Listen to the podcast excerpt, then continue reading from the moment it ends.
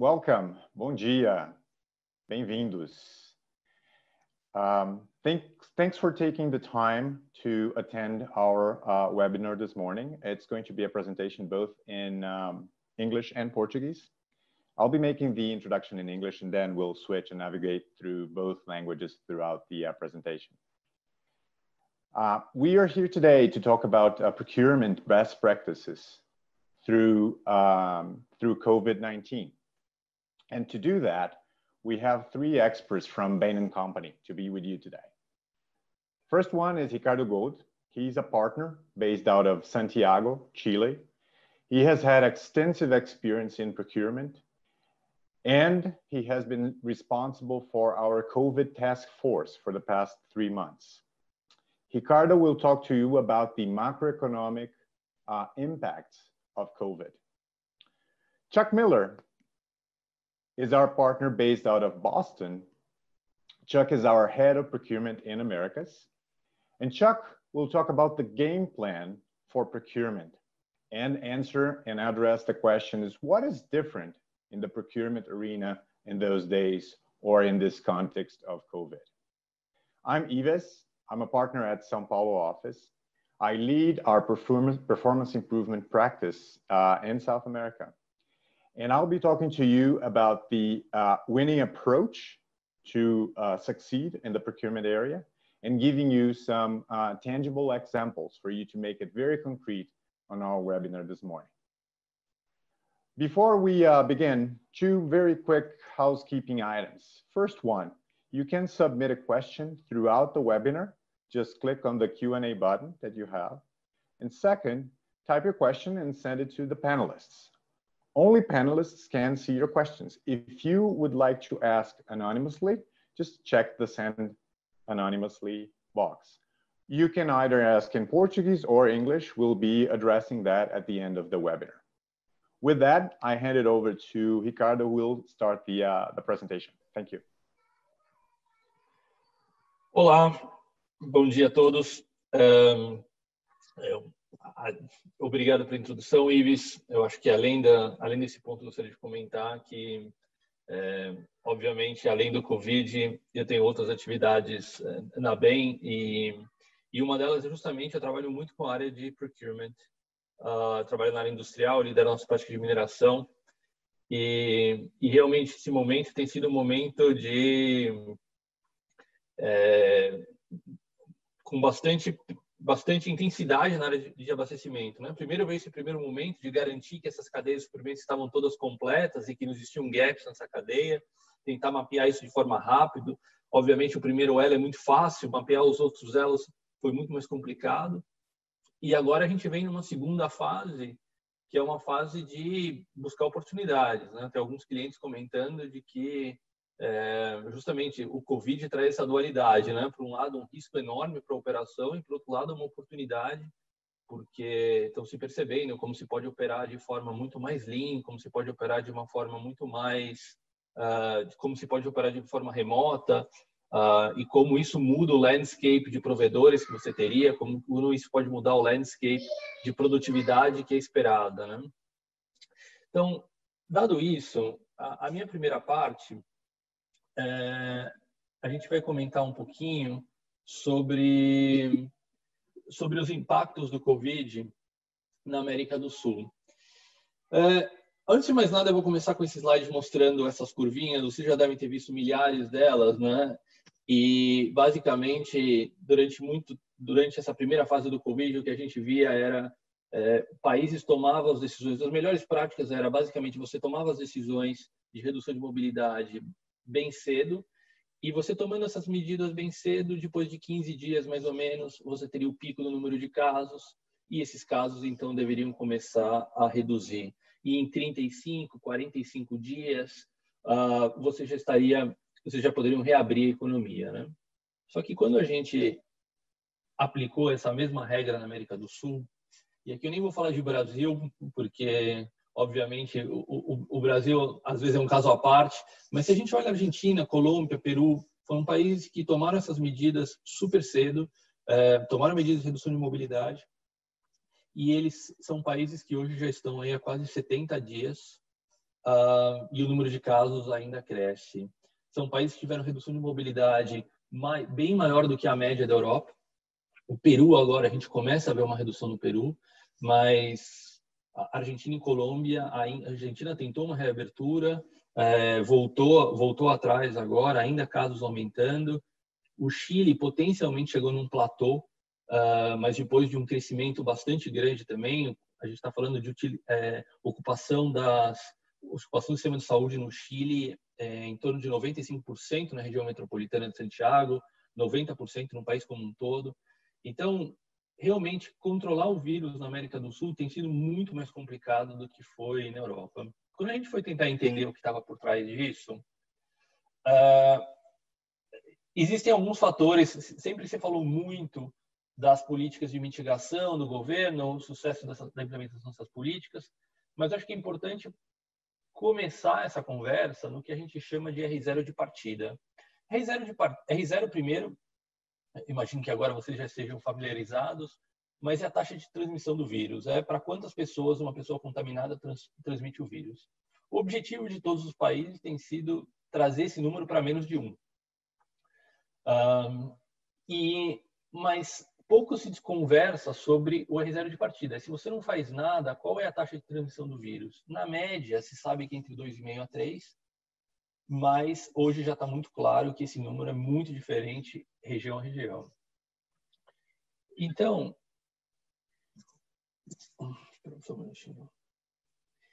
então, se a gente parte de um R0, o segundo bloquinho são justamente essas medidas governamentais, essas medidas uh, ah, tanto as mais leves, que são de mitigação, como as de supressão, que ajudam a reduzir o R0.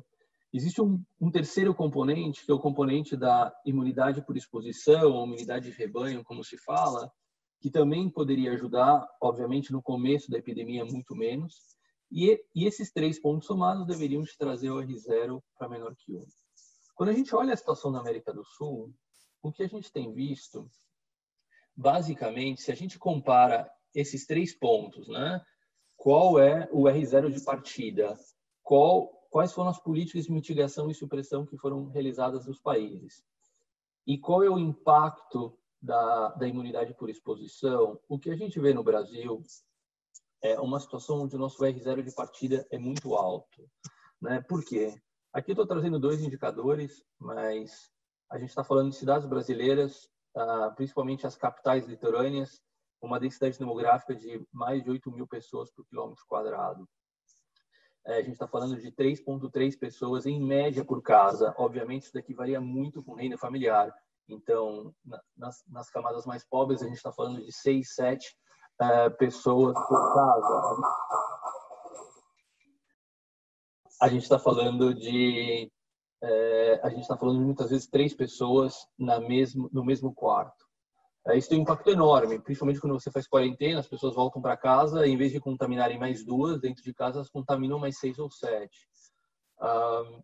no ponto de políticas de mitigação, é, as políticas executadas no Brasil, particularmente, foram muito é, foram muito leves, né? Se a gente olha a testagem no Brasil, a gente ainda está falando de um de um ratio de dois testes para cada caso ativo. Isso é muito muito menor do que a gente viu em qualquer, em qualquer outro país. Talvez só o México esteja tão ruim quanto o Brasil. Todos os outros países, todos os outros países tiveram um número muito mais elevado. Uh, mesmo os países que começaram muito pior conseguiram recuperar esse número uh, quando atingiram 80 mil casos, já estavam numa relação de 6 para 1, pelo menos. Né? Então, se a gente olha de forma geral todos os países,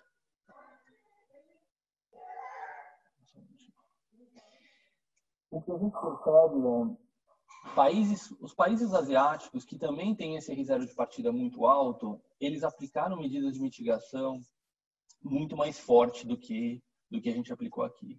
Se a gente olha a Itália, que foi o próximo país que sofreu bastante, as políticas de mitigação lá também foram muito fracas. A, a quantidade de testes que a gente tem aqui é atual.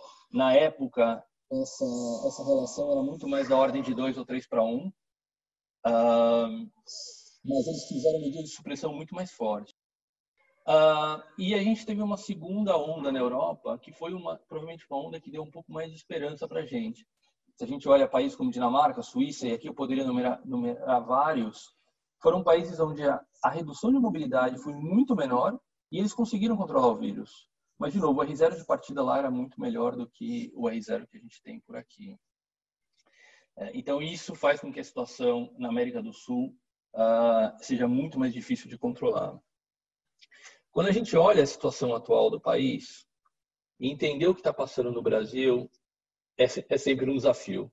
É, justamente o primeiro, justamente pelo ponto que eu comentei do, da, da capacidade de testes, os testes é importante não só para saber quantos casos a gente tem, mas também para entender o formato da curva. E o atraso em testes no Brasil eles são em São Paulo, que é um dos melhores estados, apenas 50% dos testes são de testes realizados nos últimos três dias. A gente está falando de uma média de atraso no Brasil de pelo menos sete dias e é muito comum atrasos da ordem de 15 a 20 dias é, no, na testagem. Então, a gente testa pouco e a gente testa com um lag muito grande. Então, entender o formato da curva no Brasil é muito complicado. O melhor número que a gente tem usado para entender a situação no Brasil dado que testes de casos novos é um número pouco uh, confiável, é o número de internações é, por síndrome respiratória e esse número também ajustado uh, pela semana epidemiológica, que basicamente é quando os sintomas começaram e não quando o teste da pessoa ficou pronto. Então, o que a gente vê no Brasil hoje, então, o que vocês estão vendo nesse gráfico? Embaixo nós temos as semanas epidemiológicas, em vermelho são os casos que estão confirmados por Covid, com PCR positivo. Em cinza escuro é a nossa estimativa de outros casos que também são Covid, é, porém não foram, não foram confirmados como Covid. Então, aqui você já vê que o Brasil, só em casos de hospitalizados, já tem pelo menos o dobro de casos do que os casos reportados. Se a gente sai de casos hospitalizados e vai para outros casos, esse número é muito maior. A gente está falando de alguma coisa como 8 a 10 vezes. Mas independente disso, a mensagem, é, a mensagem atualmente, a mensagem positiva é que o Brasil começa a entrar justamente agora num platô. É, esse platô, os dados da semana 21 saíram ontem, ou já estão mais estáveis e a gente, ele se confirma, ele tem até uma leve redução ainda na semana 21, Uh, o Brasil está entrando nesse platô do número de casos. Basicamente, o que a gente está vendo hoje no Brasil é uma redução do número de casos em algumas capitais, ainda um aumento em outras capitais e no interior, mas esse número, o número, o líquido entre a, essa soma e essa redução, está se mantendo, está se criando um número estável para o Brasil na situação atual. Obviamente, já vou comentar sobre essa retomada do comércio, mas a gente vê uma situação um pouco mais estável no Brasil. É, quando, quando a gente olha no nível estadual, o que a gente percebe, isso daqui é uma foto é, de 25 de maio. Eu já vou trazer para vocês a foto, a foto atual.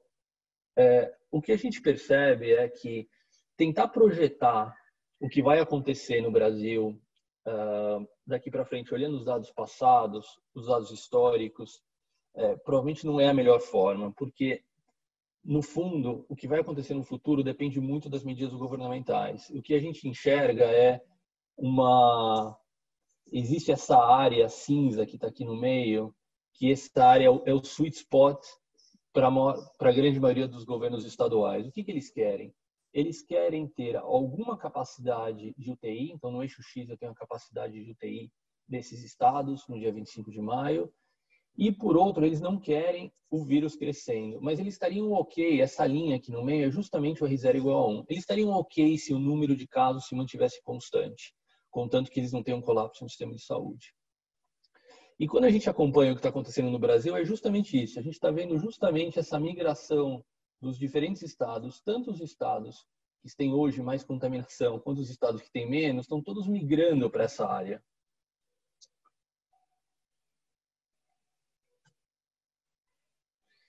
Que é justamente o que esse gráfico está mostrando, animado agora com a situação com a situação atual. Esses eram os estados que estavam piores, alguns estados com mais contaminação estão reduzindo a contaminação, estados com mais ocupação de UTIs estão reduzindo. Particularmente importante notar que Manaus, Amazonas, que foi um dos primeiros estados que tiveram problema, já tem hoje uma situação muito mais é, controlada. Por outro lado, os estados que tinham isso sob, sob melhor controle, principalmente os estados aqui do Centro-Oeste, hoje começam a mostrar uma piora nesses indicadores. Esses estados provavelmente não vão sofrer tanto, eu vou comentar mais adiante. Eles têm indicadores de R0 de partida muito mais similares aos da Europa do que os da América do Sul, cidades menos densas, uso, menor uso de sistema de transporte. Mas isso faz com que, mas de qualquer maneira ainda você vê essa, esse movimento para o centro. Essa é a foto da situação atual. É, a grande parte dos estados, os primeiros estados afetados, já estão nessa zona de conforto. O que a gente vê agora são alguns novos estados uh, com situação uh, ainda piorando. Então, quando, quando nos perguntam como a gente projeta para frente, a verdade é que a gente projeta para frente olhando muito menos o histórico passado do número de casos e muito mais olhando para isso. Né? Se a gente usar essa tendência para o futuro, o que a gente percebe para o Brasil, o que a gente projeta para o Brasil, o que a gente chama desse longo platô, uh, que é justamente esse cenário onde, conforme você, os governos começam a gerar capacidade de UTI, eles começam a liberar a economia, isso faz com que o R0 não melhore muito, fique sempre muito próximo de 1, e com isso o número de casos não reduz. Uh, além do que, você ainda tem o fato de que diferentes estados, diferentes regiões brasileiras estão em diferentes etapas da evolução. Então, ainda quando uma começa a realmente reduzir, ainda tem outras aumentando. A gente está vendo isso justamente uh, agora no Centro-Oeste aumentando um pouco mais do que do que na primeira fase da, dessa curva. Então, a gente projeta um cenário para o Brasil desse longo platô, com uma capacidade em torno, os estados gerenciando em torno de 70%, 80% da capacidade hospitalar, mas com o R0 próximo de 1 faria com que a gente ainda teria aí pelo menos alguma coisa entre, em, em três a seis semanas uh, de um cenário muito próximo dessa capacidade. Quando a gente olha o impacto na economia e o impacto nos estados, é, diferentes indústrias estão sendo impactadas de forma muito diferente. Se a gente olha turismo num extremo, é, provavelmente a indústria mais impactada, uma redução de quase 50% na atividade econômica. E, por outro lado, é, indústrias com menor impacto, como agricultura ou mesmo mineração, que potencialmente vão, vão, ter, vão ter uma redução em torno de 4% do GDP, mas potencialmente ainda vão estar próximo de zero. Importante notar que esses ainda são macro setores, né? Abrir cada um desses setores ainda a dinâmica pode ser muito diferente. A agricultura, por exemplo, uh, você tem setores como soja no Centro-Oeste que vai ter uma vai ter um recorde de safra esse ano com um preço muito bom, principalmente com o câmbio atual. A mesma soja no sul tem uma dinâmica completamente diferente, estamos tendo quebra de safra de soja no sul. E temos ainda o setor de açúcar e álcool, onde o setor de açúcar vai bastante bem, com preços é, super atraentes, porém o álcool super pressionado por toda a condição mundial de, de, de queda do preço de oil and gas. Né? Então, isso daqui te dá a média dos setores, mas te dá uma ideia de quais são os setores que estão mais afetados ou não. Quando a gente cruza as duas informações, a informação de como o vírus está se espalhando, aí quão crítico ele é com a situação econômica dos estados e qual a exposição que cada estado tem a um tipo de indústria, a gente vê no Brasil realidades muito distintas. A gente vê um Nordeste ah, que deve sofrer bastante. Primeiro, porque justamente como eu comentei, o R0 de partida do Nordeste é muito alto. São estados que vão sofrer muito com ah, com a epidemia principalmente as capitais, as, principalmente as capitais. Quando a gente vai para o interior, a situação começa a ficar um pouco diferente, é muito menos denso, muito menos uh, fácil do vírus, muito mais difícil do vírus propagar. E um impacto econômico muito forte no Nordeste, um impacto econômico podendo chegar a, a 7% do PIB no Nordeste. É, no, no, Nordeste existe um fator potencialmente quem mais vai sofrer no Nordeste são as classes médias, é a classe média a classe baixa é ainda muito protegida por transferências fiscais, cerca de 40% da receita do Nordeste são transferências fiscais de programas sociais. Uh, e a gente está vendo um pouco isso. Quando a gente olha uh, quando a gente olha um pouco do consumo uh, de produtos, dos produtos justamente produtos de baixa renda, a gente tem visto menor redução no Nordeste, justamente em parte porque a renda do setor, do setor menos favorecido, tem sido mais protegida. Quando a gente vai para o Sul, o Sul ainda é o pulmão da economia, no fundo é, é, é super relevante, mas o impacto econômico importante nas capitais, uh, o impacto muito menos uh, relevante do vírus no interior. A gente está vendo aí o estado de São Paulo está tendo um, ainda um outbreak no interior, mas o nível desse outbreak no interior é muito menor do que, tem, do que foi na capital. Uh, mas, de qualquer maneira, ainda vai ser uma indústria que vai ser, vai ser uma economia que vai sofrer muito similar com a média do país. Do outro lado, a gente tem o Centro-Oeste, é, que provavelmente é a região que vai ser menos afetada, não só porque o vírus, ah, as características da região fazem com que, a, com que o vírus vá se. Ah, a epidemia como, como, um todo vai ser muito mais fraca ah, lá. O impacto econômico deve ser muito menor, justamente porque a agricultura o agribusiness ainda é o motor dessa indústria e deve ajudar bastante na, na recuperação do, do, dos estados. Bom, é, é, essa era a ideia de passar com vocês hoje, era dar uma ideia um pouco do geral do que a gente está vendo, de como o vírus está se expandindo no Brasil e quais são os impactos econômicos uh, para cada uma das regiões. A gente tem um documento bem mais completo sobre isso. Se vocês tiverem dúvidas uh, ou perguntas, fiquem à vontade. Eu vou passar aqui uh, é, para o Ives e para o Chuck para seguirem agora dentro de supply chain. Hello. Uh, welcome and thank you for, for joining today. I, uh, I will be presenting this section in English, um, but I will I'll try to take it slowly. And please ask questions um, that we can address at the end if, if anything is unclear. As Yves uh, mentioned earlier, I'm the leader of our America's procurement practice and work with my colleagues in EMEA and APAC, uh, as well as our, our global infrastructure uh, around how the procurement sector and how the supply chain sector uh, has reacted so far through this pandemic um, and strategies that are, are likely to differentiate um, winners from losers going forward. First off, it's worth noting that our um, historical research shows that 70% of the difference between winners in any given industry in any geography and losers uh, is, is established during points of disruption, uh, major downturns or economic events. Um, and so really this is a critical time, not just for the survival um, and repositioning of, of businesses, it's also the, the chance to differentiate um, and really set uh, organizations up for success, not just now, but for uh, the next cycle, the, the cycle of recovery. So how do you go about doing that? Well, this this is a uh, this isn't even a once a generation disruption. This is a once every three or four generations disruption. This is truly a unique event, um, and it's requiring a different level of planning, reaction, um, and it's going to require uh, sustained effort um, and strategy for for months to come to to stay ahead and really position yourself for success. The way that we've been framing that with clients uh, across industries and across geographies is what we call act now, plan now. Act now is really about business continuity.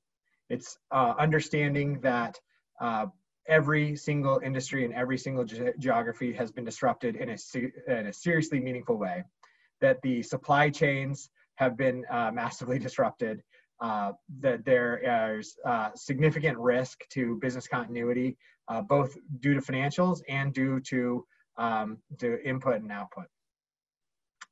So Act Now is about establishing security, first of your employees, but next of, of your supply base.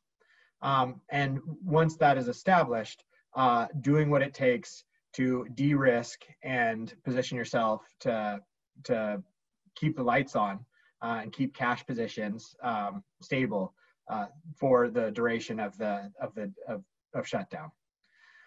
Most organizations um, are are well into ACT now and generally uh, are starting to feel more comfortable. We're especially seeing in APAC and, and parts of EMEA where the, uh, the, the geographies are past uh, the curve, they're coming down the backside of the bell curve, um, and um, economies are opening back up, uh, you we've seen that a lot of the Act Now countermeasures uh, succeeded. Some businesses failed, but many succeeded, and organizations are moving into the other phase that we call Plan Now. Plan Now really has two parts. First off, how do we recover from this? Uh, the, the disruption was not just a point in time. There were meaningful impacts that are going to last for months or forever uh, due to this. Uh, and it is not going to be the flip of a switch to go back to, to normal. In fact, uh, as many people say, we'll never go back to old normal. We'll, we'll only go back to a new sort of normal, and we'll have to learn what that is. So first is to recover. What are those things that you need to do with your employees, with your internal processes and organization, and then with your supply base to get back to a, a point of new normalcy? That it needs to take the priority. But on the back end of that and frankly as as fast as your organizations can you need to shift focus to retooling for the new world. This disruption has caused meaningful changes um, some of which will be temporary. But by temporary we probably mean one to two years uh, as as economies stabilize and and global trade resumes um, the, the reality is most geographies will emerge from this uh, specific pandemic into a, a, a, recession. And while the magnitude and duration of that recession is still unknown, um, it could be, uh, while maybe not very significant, it may be very long lasting. Um, some of the changes coming from this pandemic will be evergreen. This is uh, this has created some new trends, but more importantly, it has accelerated trends that were already there, and it has jumped certain things around e-commerce, as an example, ahead five to ten years from where it would have gotten naturally. Uh, organizations need to evolve. Digital capabilities need to evolve. Uh, the, the, the plans and integration across the business, the breaking down of old silos needs to evolve uh, such that your organizations are really tool uh, are retooled with resiliency, with risk mitigation, with uh, digital and agile capabilities um, to to ensure that you can a compete effectively in any scenario, but b uh, be prepared should there be continued waves of disruption um, or uh, another pandemic, you know, beyond the, the immediate uh, time frame. Underlying what most organizations are doing is a, a retrenchment around a full potential scan of levers. Whether your particular organization is still uh, going through the act now, how do we maintain business continuity and security of our employees and supply base? Or your organization is stabilized, your industry is stabilized, uh, and you are starting to move into recovery or even retooling. Uh, all procurement and supply chain organizations are frankly starting with a clean board and saying, what do we need to do from what we call the buy better or spend better side of, of spend and cost management? Buy better uh, is, is your typical procurement supply chain cost management activities, ensuring that you have the best pricing and that you've allocated your volume in the best way. Uh, I'll talk about this more in a moment, but for decades, the priority on the buy better side has been best price.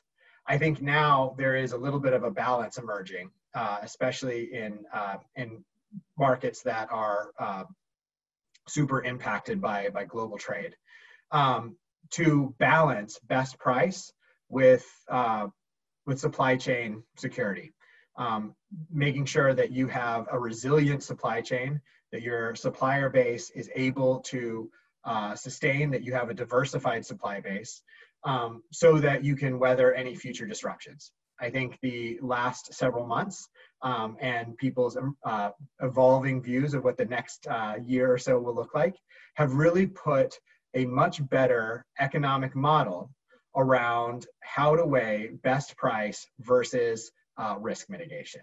I think risk was something that was understood in certain sectors um, but is now much more broadly understood in uh, in industries like retail, um, uh, travel, healthcare, et cetera.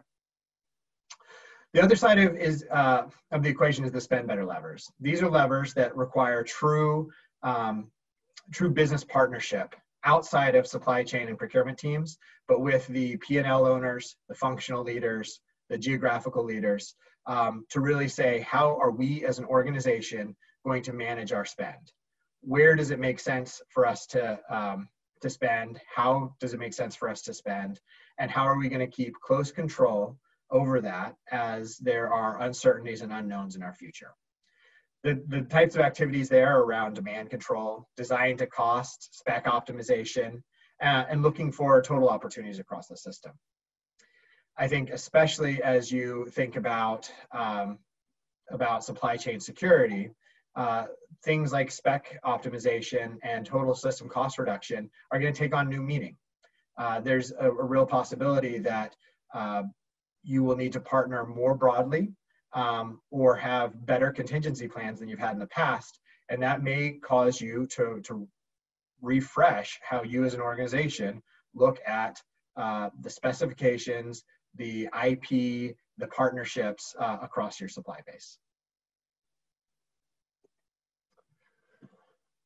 As I mentioned earlier, when we think about plan now, where most industries are, are starting to find themselves or will soon find themselves in the next few months. Um, there, there's two parts. There's uh, uh, the first stage, which is recovery. What are all of the things that we need to do to build ourselves back towards a new normal?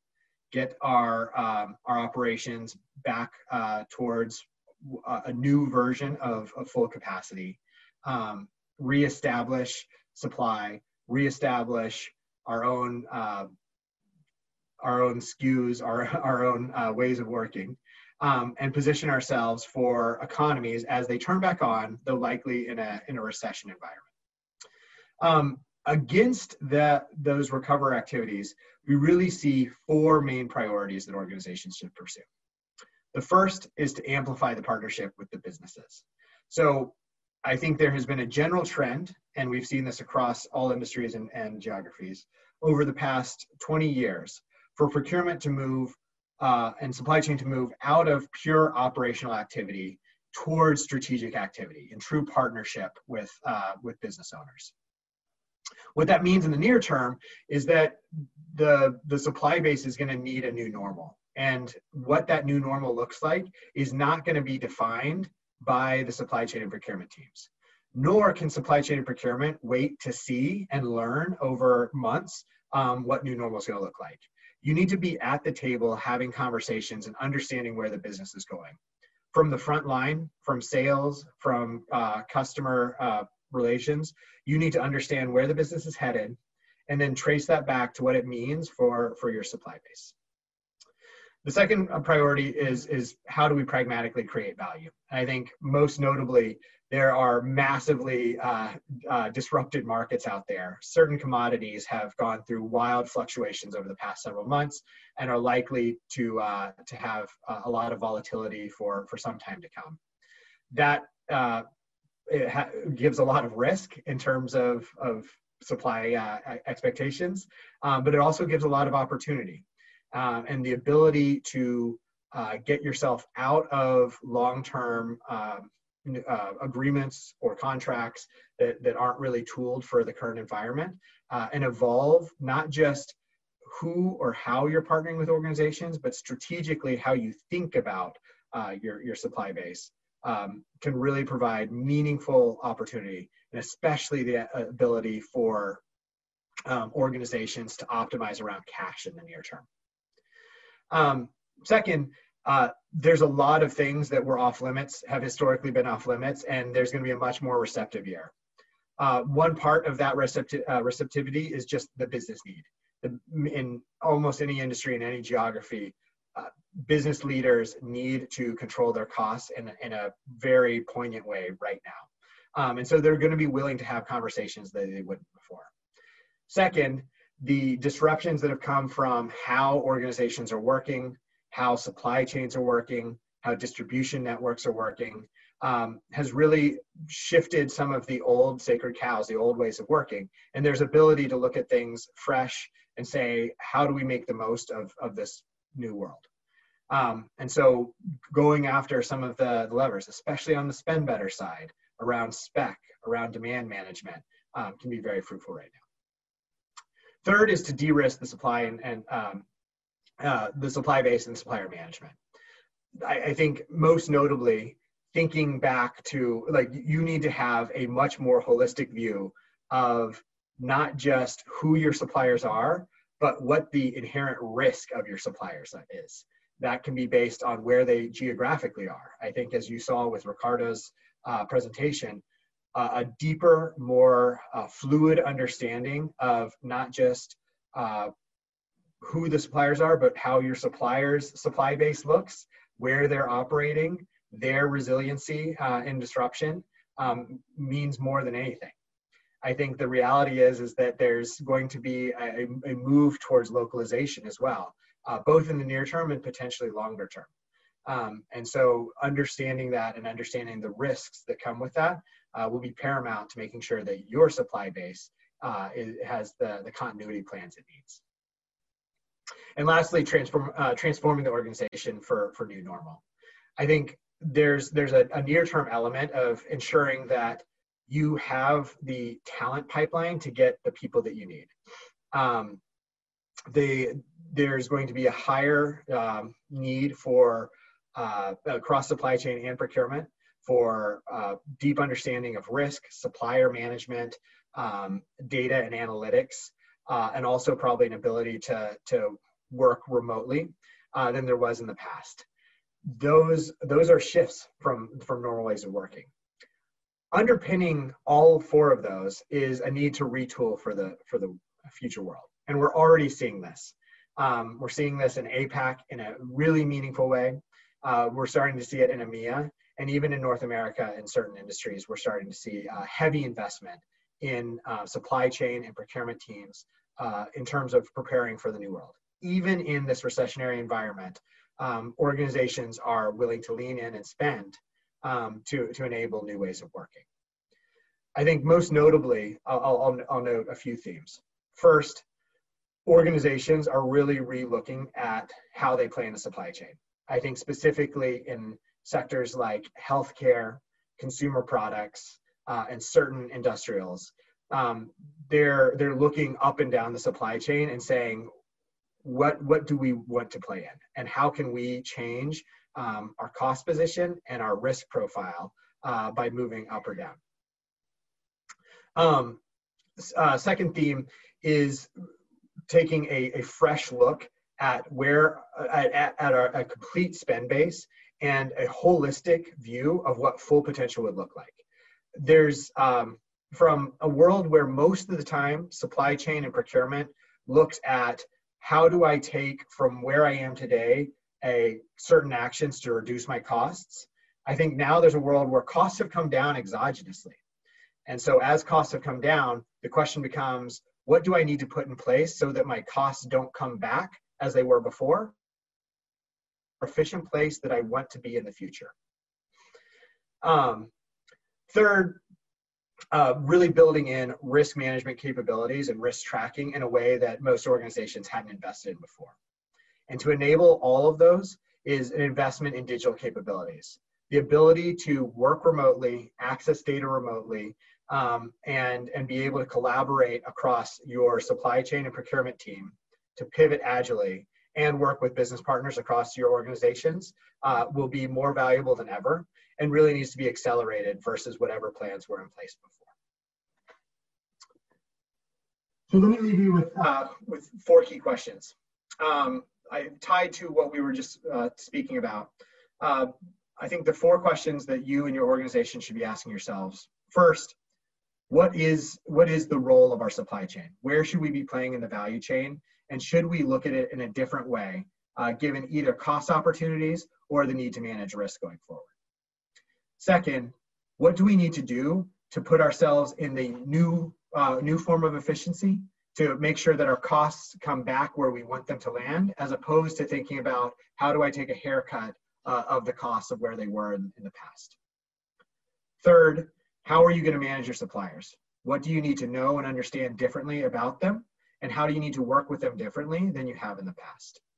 And under, underpinning all of that, um, there's an element of talent, there's an element of internal processes, but there's a real need for digital capabilities in an accelerated way than you have in the past. And what is it going to take to do that? And what are the absolute priorities uh, over the next 12 to 18 months? With that, let me hand uh, back to Yves, uh, who will who bring this to life a little bit. Bom, agora a gente volta para português. E meu objetivo aqui, nesses últimos minutos que a gente tem, é deixar isso bastante tangível e claro para vocês usarem nos, no dia a dia de vocês, tá bom? E esse capítulo 3 a gente chama de A Winning Approach, porque é a nossa forma de enxergar é, esses problemas, as dificuldades, lacunas, principalmente agora na, nos tempos de Covid, endereçá-los da melhor maneira possível. De forma nenhuma a gente quer aqui virar e falar assim, só existe essa abordagem, só essa abordagem é vencedora. Tá bom? Vamos lá. A gente, a gente acompanha e acompanhou, a gente faz isso muito, acompanhar empresas, a gente acompanhou mais de 100 empresas durante um período de cinco anos, tá? E essas empresas tipicamente faturavam mais do que 500 milhões de dólares ano. E o que a gente descobriu foi algo bastante interessante. Quase todas as empresas, provavelmente vocês que estão nos vendo hoje, a empresa de vocês, a, a sua organização, tem um programa de custo, e nos mais variados níveis, é, como a gente viu aqui, 90% das empresas tinham. Mas dois dados bastante interessantes. Quando a gente faz a pesquisa e no acompanhamento dessas empresas, a gente viu que três quartos dessas empresas não alcançavam os, os, os targets de produtividade que eles tinham colocado para eles mesmos. E pior do que isso, é, quase metade das empresas é, não atingiam os targets ou perdiam os targets por mais de 50% do valor. Então, isso aqui, pelo menos do lado direito do, do gráfico, é uma noção clara que é, esse foi um programa não muito bem sucedido, para usar um eufemismo.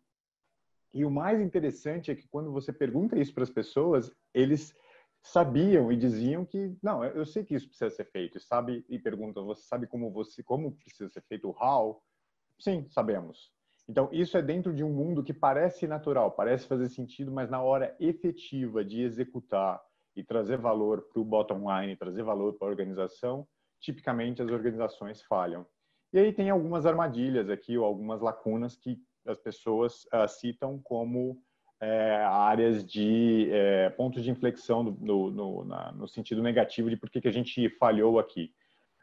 Não vou colocar, vocês podem ver aqui no, no na parte de baixo do, do, quadro, mas acho que a, a principal aqui, uma delas, principalmente no, nos tempos atuais, o Chuck mencionou e eu tenho acompanhado muito isso nos anos de eu tenho trabalhado com procurement, é a parte do siloed approach, ou seja, você tem uma organização de procurement que é mais transacional e muito menos de trabalhar junto com o back office, junto com o front office, em times multifuncionais, para entender quais são as iniciativas de olhar, igual o Chuck mencionou, do buy better, spend better, quais são essas alavancas. Então, isso é, tira muito do accountability, lá no final das contas, falando quem vai ajudar, quem vai implementar, quem vai fazer isso, não é só uma pessoa, é um ecossistema.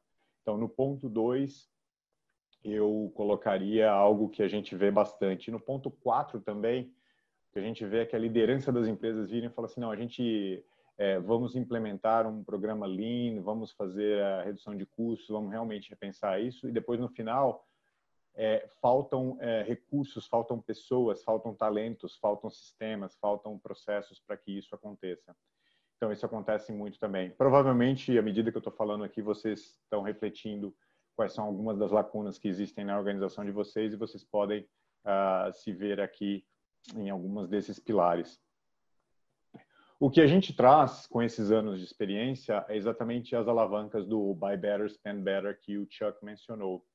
Tá? E aqui o que vocês podem ver é, tipicamente, a gente também é questionado todo o tempo que quanto de economia, tipicamente, a gente traz, ou uma, uma abordagem assim traz para a mesa é, ao final da, da, implementação. Então, isso aqui tipicamente leva de 8% a, a 12% de economia, Isso aqui são é, empresas que a gente trabalhou ao longo de uma década, mais de centenas de projetos, e aí vocês podem ver a variância, a variação no eixo X aqui das categorias que tipicamente a gente tem. Novamente, os ranges variam muito e de organização para organização. Mas além dos números frios que estão aqui nesse quadro, eu acho que a parte mais importante que se eu tivesse no lugar de vocês eu estaria considerando é quais as capacidades que eu vou implementar na minha organização para que ela faça a organização de procurement e as adjacentes, para que ela consiga fazer isso continuamente. E eu vou entrar um pouco na estruturação de o que, que eu falo que é isso continuamente.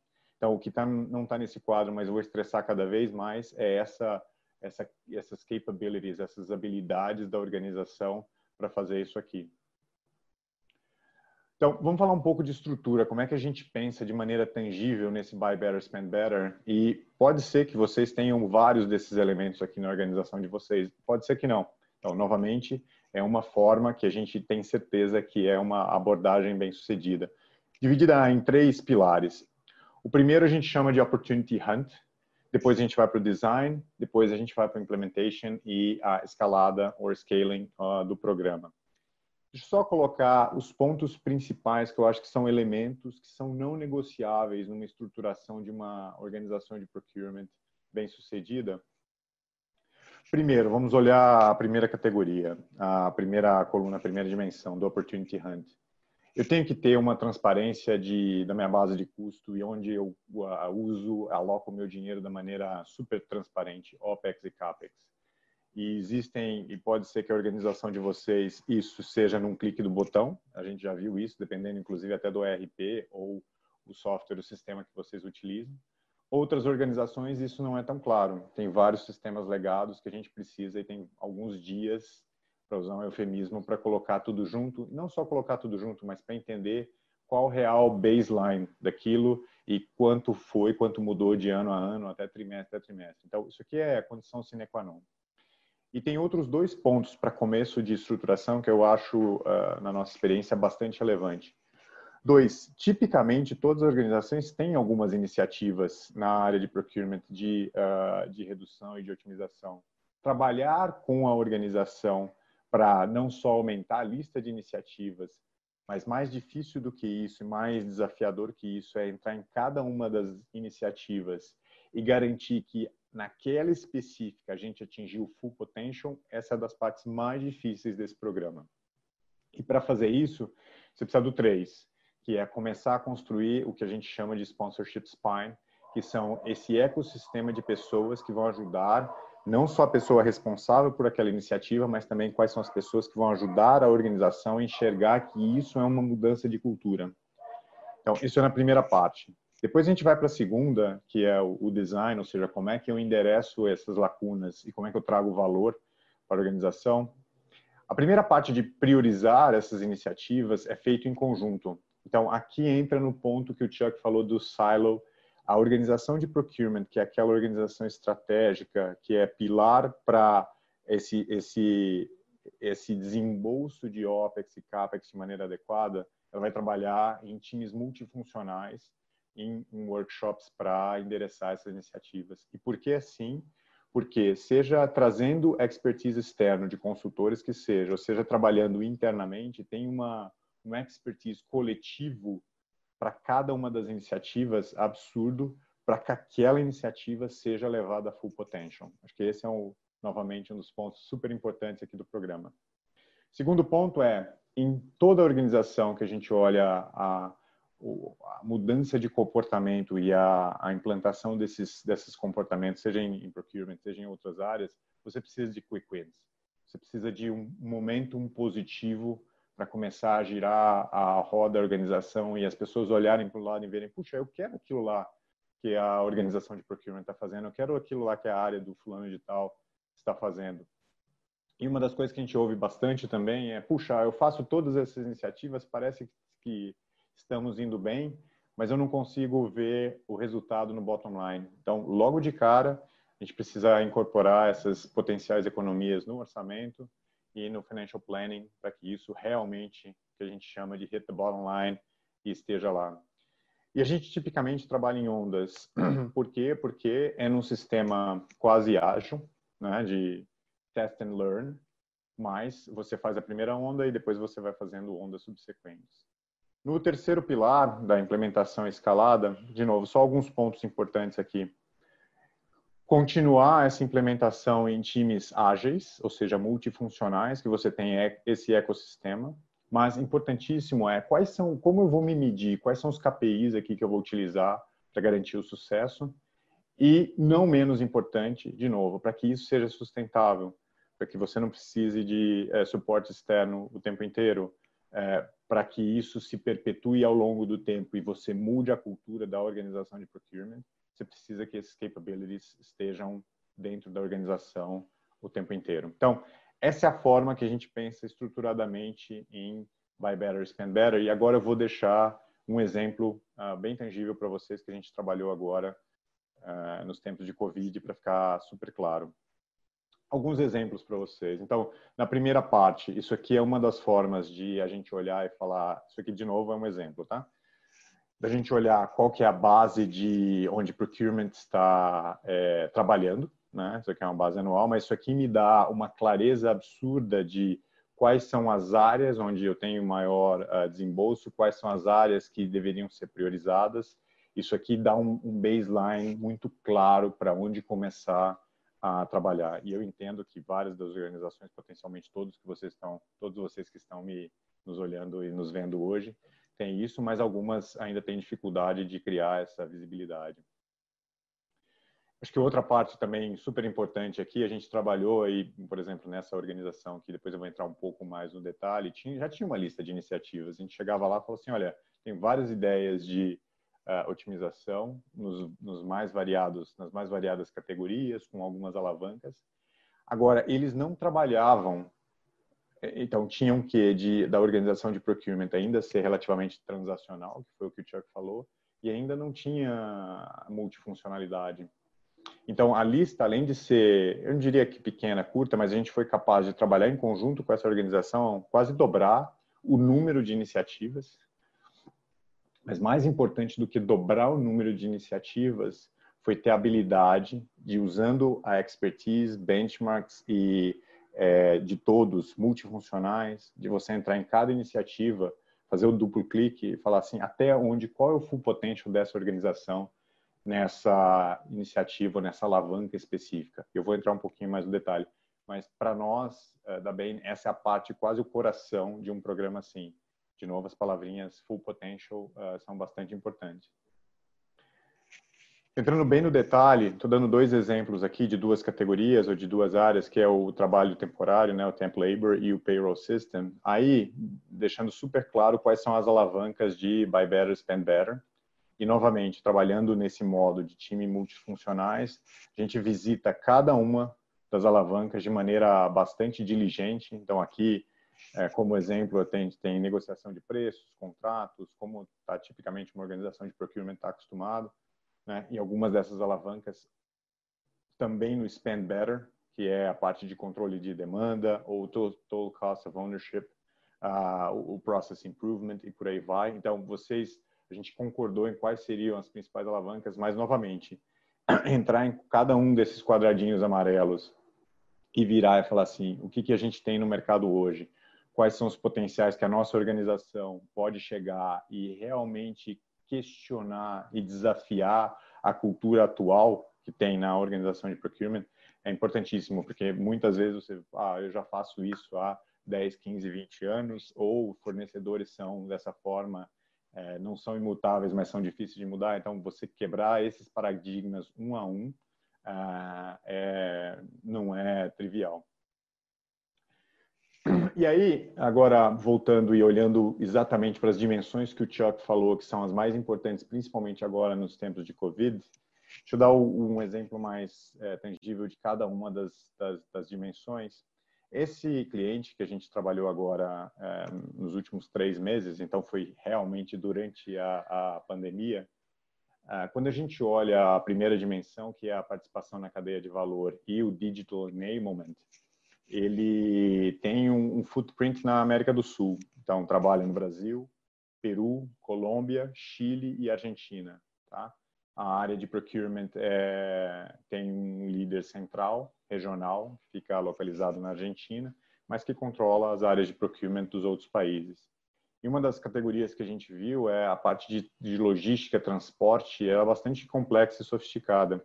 Eu acho que o principal ponto aqui, deixando bastante simples aqui para vocês, foi responder qual é a melhor composição de frota própria com uh, terceiros. Se eu posso, inclusive, ir para o outsource completo dessa, dessa contratação.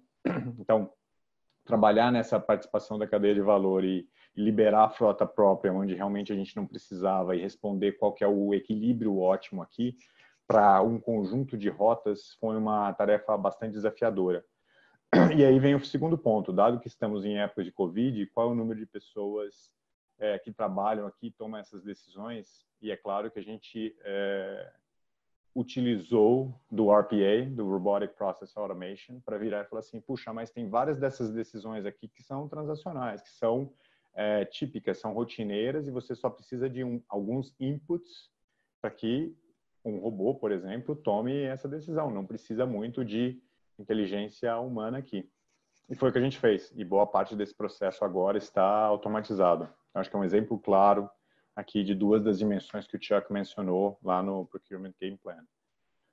O segundo, quando a gente olha Category Management e o, e o reboot desse Category Management, ele, eles olhavam a telecom como uma categoria e acho que davam o devido, devido peso para até o spend de telecom. Mas eles faziam isso país a país, então o Brasil diferente da Argentina, diferente dos outros. Uma das primeiras alternativas era fazer um pool regional e olhar para isso de maneira regional, tanto para data links quanto para telefonia fixa e outras necessidades de telecomunicações que eles, de comunicações que eles precisavam. E a gente viu que fazia muito mais sentido revisitar e redesenhar a categoria para que é, isso acontecesse e até a maneira como a organização atuava. Ao invés de você ter cada uma das pessoas olhando individualmente os países, você tinha uma, um guarda-chuva olhando a região como um todo. E o último ponto, quando a gente fala de Future Supplier Management, sempre quando a gente é, olha uh, o, o, Buy Better, Spend Better ou, ou, ou pensa nessa abordagem, a gente está olhando tendências.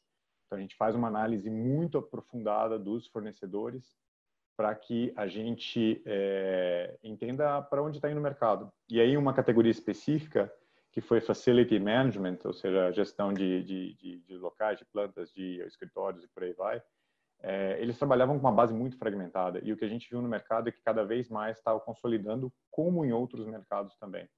E aqui a, a, nossa recomendação de trabalho em conjunto foi diminuir muito o número de, de fornecedores, o número de suppliers, para que isso consiga conseguisse não só oferir um, um, ganho em termos de economia, mas também reduzir a complexidade do lado da, da, da organização.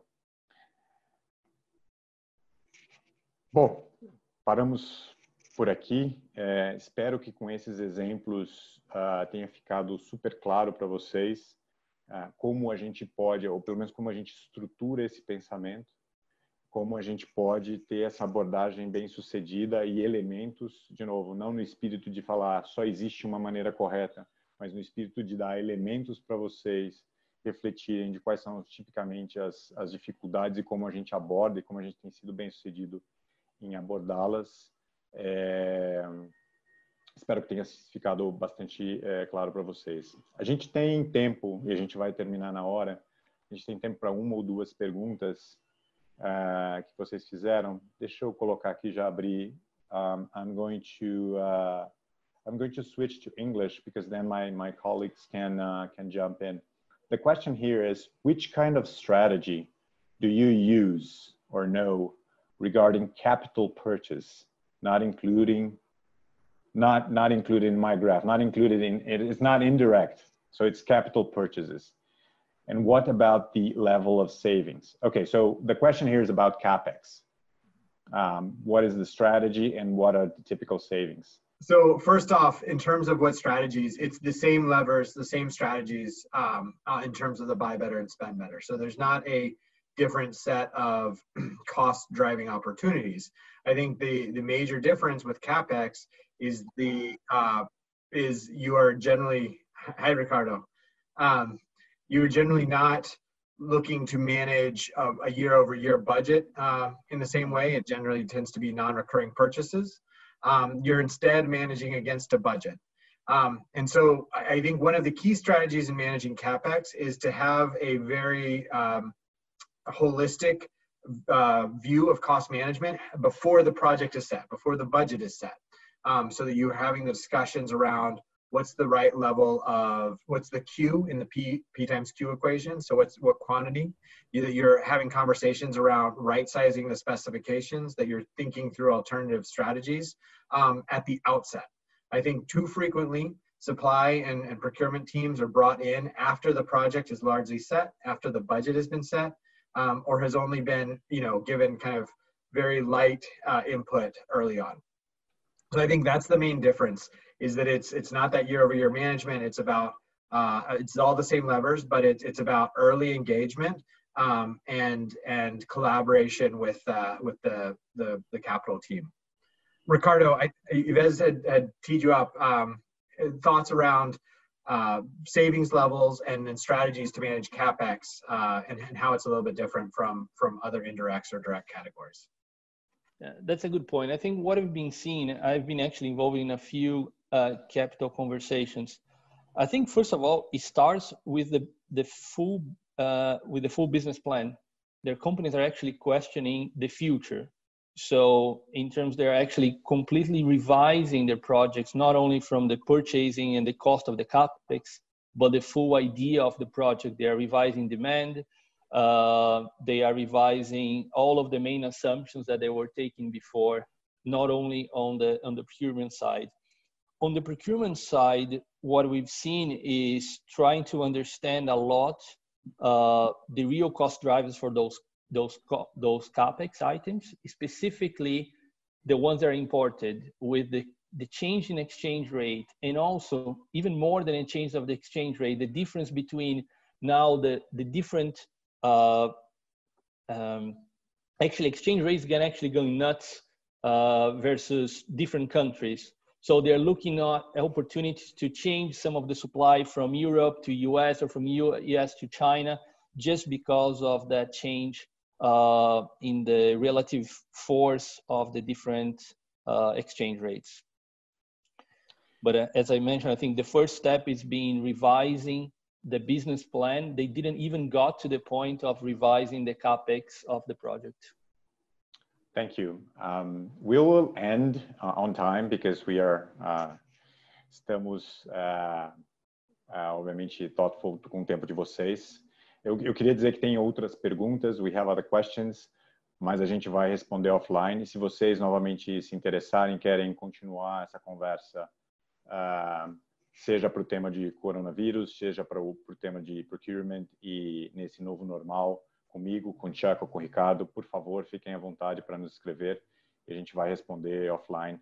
Queria agradecer muito o tempo de vocês, obrigado por ter estado com a gente até agora. Um abraço.